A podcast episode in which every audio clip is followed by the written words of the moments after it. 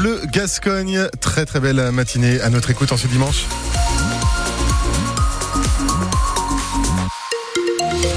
L'actualité, Fanny Tourte. La colère, le désespoir des apiculteurs landais face à la mort de leurs abeilles, face au retour des pesticides.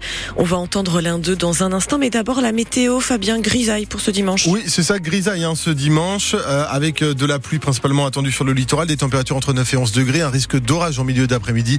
On va y revenir en détail à la fin du journal. Quel avenir pour nos apiculteurs landais Le syndicat L'Abeille Landaise faisait justement son assemblée générale hier à Agetmo. Et en effet, les apiculteurs sont très inquiets pour leur avenir et pour cause. D'un côté, on a le frelon asiatique qui décime les colonies. De l'autre, on a la mise en pause du plan Ecofito pour répondre à la grogne des agriculteurs. Plan qui a pour objectif de réduire de moitié l'utilisation des pesticides. Pesticides qui, on le sait, tuent les abeilles. Alors forcément, Jean-Pierre Lespioc, le président de l'Abeille Landaise, est en colère. Voilà, on une couche de plus. Alors il y avait déjà le glyphosate, où on a signé pour 10 ans de plus. Et on stoppe euh, le plan phytosanitaire pour faire plaisir très certainement à la une partie de la troupe, alors qu'on sait très bien que les molécules restent dans la terre ou dans l'air, dans l'eau, et qu'il faut arrêter. Conséquence euh, pratique de ces produits chimiques qu'on met dans la nature. On arrive un jour devant nos ruchers, vous avez un tapis d'abeilles qui est sur les ruchers. On avait 48 heures pour les faire analyser. Autrement, ça ne compte pas. On l'envoie dans un laboratoire. C'est l'apiculteur qui va se payer cette analyse. Une fois qu'il analyse, qu'on a effectivement trouvé le produit, on n'a toujours pas trouvé le pollueur. Donc ça sert à rien. C'est peine perdue. Et on ramasse nos abeilles et puis c'est tout. Dans le département, on compte 480 apiculteurs déclarés, mais selon Jean-Pierre Lespioc, beaucoup ne se déclarent pas et ils seraient en fait deux fois plus nombreux. Les maraîchers, les viticulteurs sont désormais considérés comme des métiers en tension. C'est officiel depuis hier et ce n'est pas anecdotique puisque cela va permettre aux exploitants agricoles de recruter de la main-d'œuvre hors Union européenne. C'était d'ailleurs une promesse du gouvernement pour répondre à la grogne des agriculteurs qui ont parfois beaucoup de mal à recruter. La grogne des agriculteurs qui aura marqué d'ailleurs cette édition du Salon de l'agriculture à Paris, salon qui ferme ses portes ce soir. Une disparition inquiétante à Josse, près de Saint-Vincent de Tyros. La gendarmerie des Landes lance d'ailleurs un appel à témoins sur sa page Facebook avec une photo de cette femme, Maria Elena, à 61 ans. Elle mesure 1m55, elle a les cheveux bruns et elle a disparu depuis le week-end dernier. Si vous avez des informations qui peuvent aider les gendarmes, contactez la brigade de Souston. Ce sont plus de 8 tonnes de cocaïne qui ont été saisies par la marine française au large de la Martinique. Pour avoir un ordre d'idée, 8 tonnes, c'est quasiment autant que ce qui avait été saisi dans les Antilles pour toute l'année 2023. C'est dire si c'est une grosse prise. 8 personnes sont mises en examen pour trafic de stupéfiants en bande organisée et placées en détention provisoire.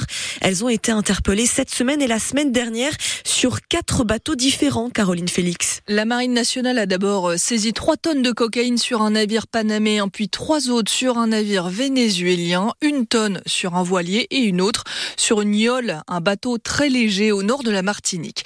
Huit tonnes de saisie en tout, soit des centaines de millions d'euros à la revente selon les autorités. Pour ces opérations, la Marine nationale a mis les moyens. Ces frégates ont parfois navigué jusqu'à 2000 km des côtes martiniquaises pour arraisonner ces navires. Les marins ont pu repérer les trafiquants, notamment grâce aux renseignements d'agences internationales. La drogue a été en fait interceptée sur son chemin vers l'Europe, puisque la cocaïne est produite surtout en Colombie, puis transite par le Suriname avant de traverser l'Atlantique. Voilà ce qu'explique la procureure de Fort-de-France.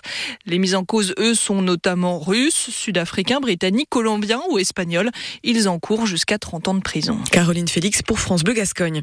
Le semi-marathon de Cannes est annulé. Il y a de fortes chutes de pluie en ce moment sur la côte d'Azur. 4000 personnes devaient prendre le départ de la course ce matin. Et puis quatre départements du sud-est du pays sont en vigilance orange neige et verglas.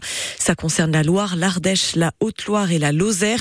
Et d'ailleurs, attention, la préfecture des Landes prévient qu'il pourrait y avoir de fortes chutes de grêle dans l'ouest des Landes en fin de matinée, notamment dans le secteur de Roquefort.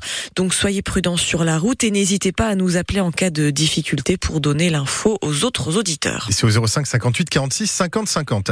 Démocratiser la haute gastronomie. C'est l'idée de la Villa Mirasol à Mont-de-Marsan qui a une étoile au guide Michelin et qui lance un pass étoilé.